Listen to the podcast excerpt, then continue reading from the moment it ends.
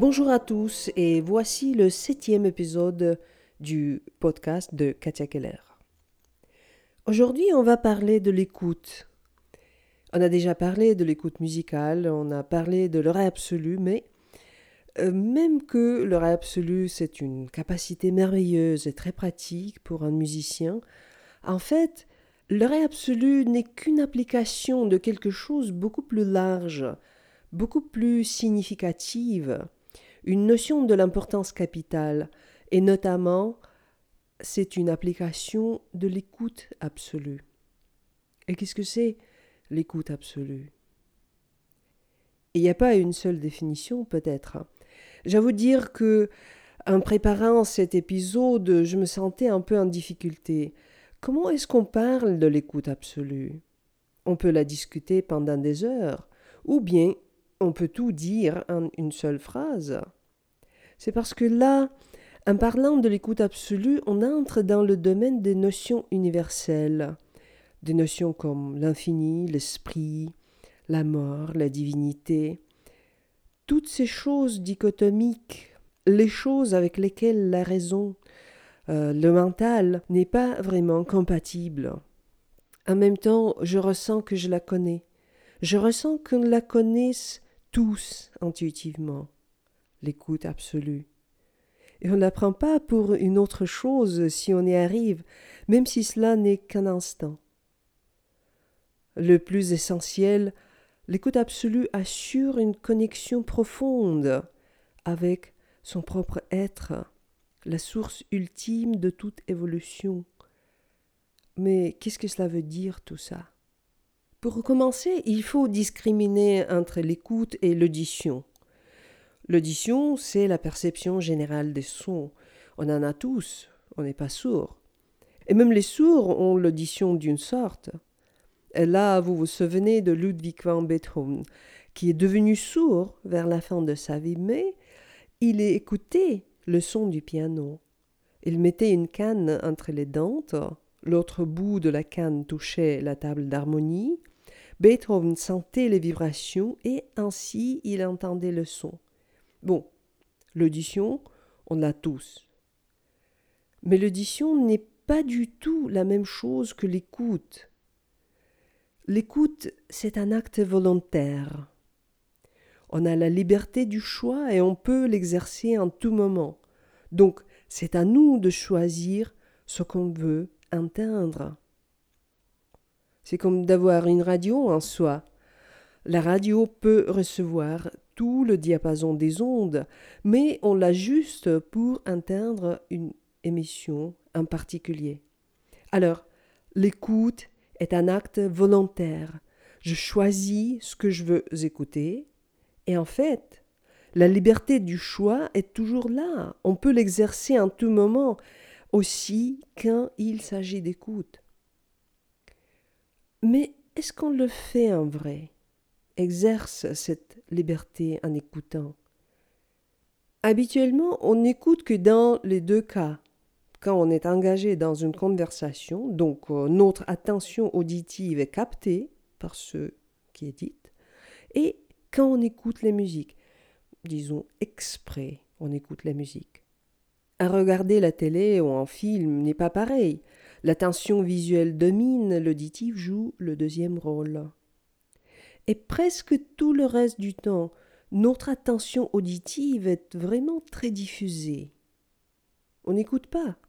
Mais si, on entend. Mais on n'entend que les choses qui captent notre attention, ponctuellement, par hasard. On entend ce qu'il nous arrive, parce qu'on choisit d'écouter. Et bien sûr, qu'on commence à ressentir que le son nous attaque, il nous tire ça et là, il y a plein de choses qui résonnent fort.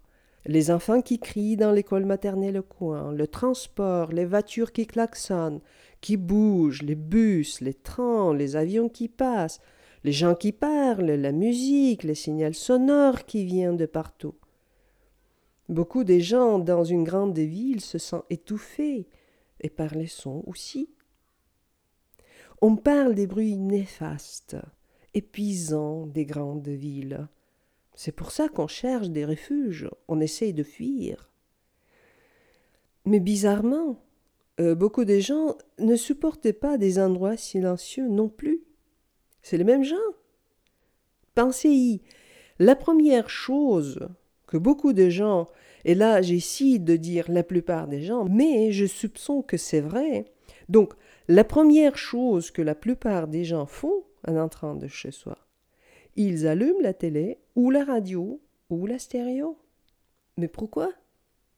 Écoutent-ils? Ah, pas vraiment. Pourtant, on se trouve bien en étant accompagné par le bourdonnement perpétuel au fond.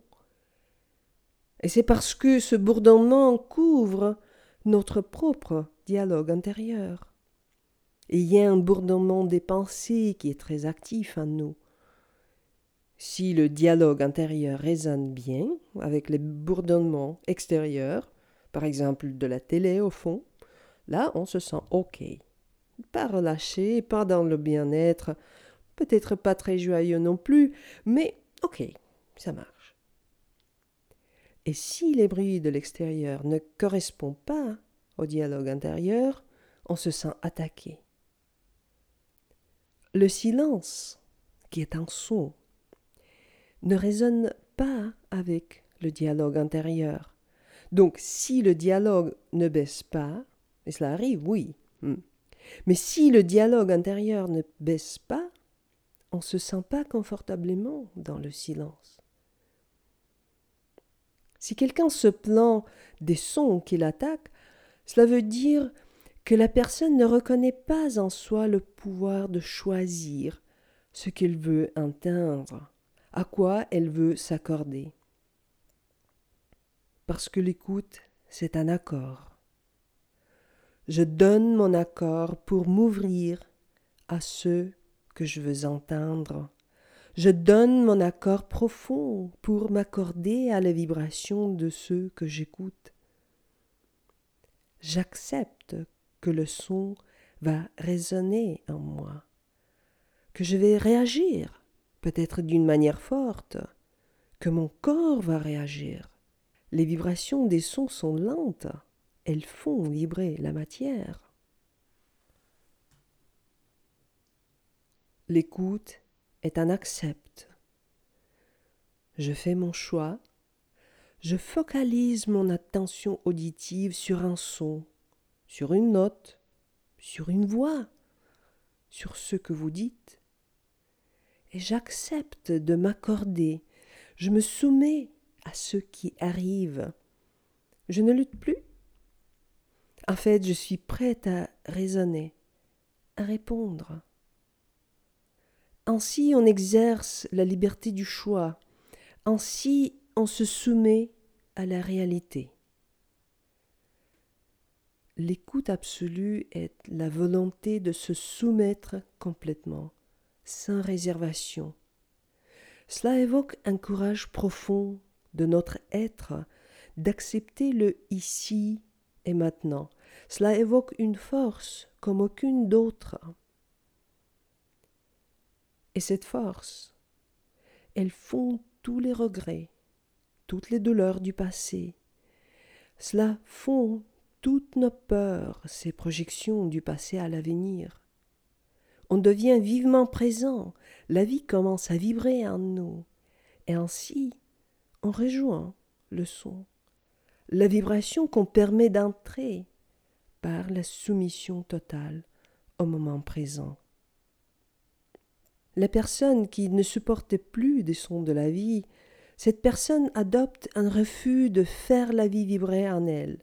Elle reste souvent dans une illusion d'agir, mais le refus crée un conflit et une lutte avec la réalité, une lutte qui est davantage perdue. Pierre Lassalle disait Tant que l'oreille est extérieure, elle n'est que souffrance. Quand l'écoute est née, la souffrance est transcendée dans le cœur. L'écoute absolue n'est pas si difficile que ça accessible à tout moment. Vous pouvez commencer dès maintenant Posez-vous la question, qu'est-ce que c'est que j'entends ici et maintenant? Observez ce que vous entendez sans jugement, sans réflexion immédiate. Par exemple, les petits bruits de chez vous. Quels sont-ils? Posez-vous ensuite une autre question. Comment cela me fait sentir, ce que j'entends? Écoutez vous-même. Encore, attentivement et sans jugement. Écoutez tout simplement.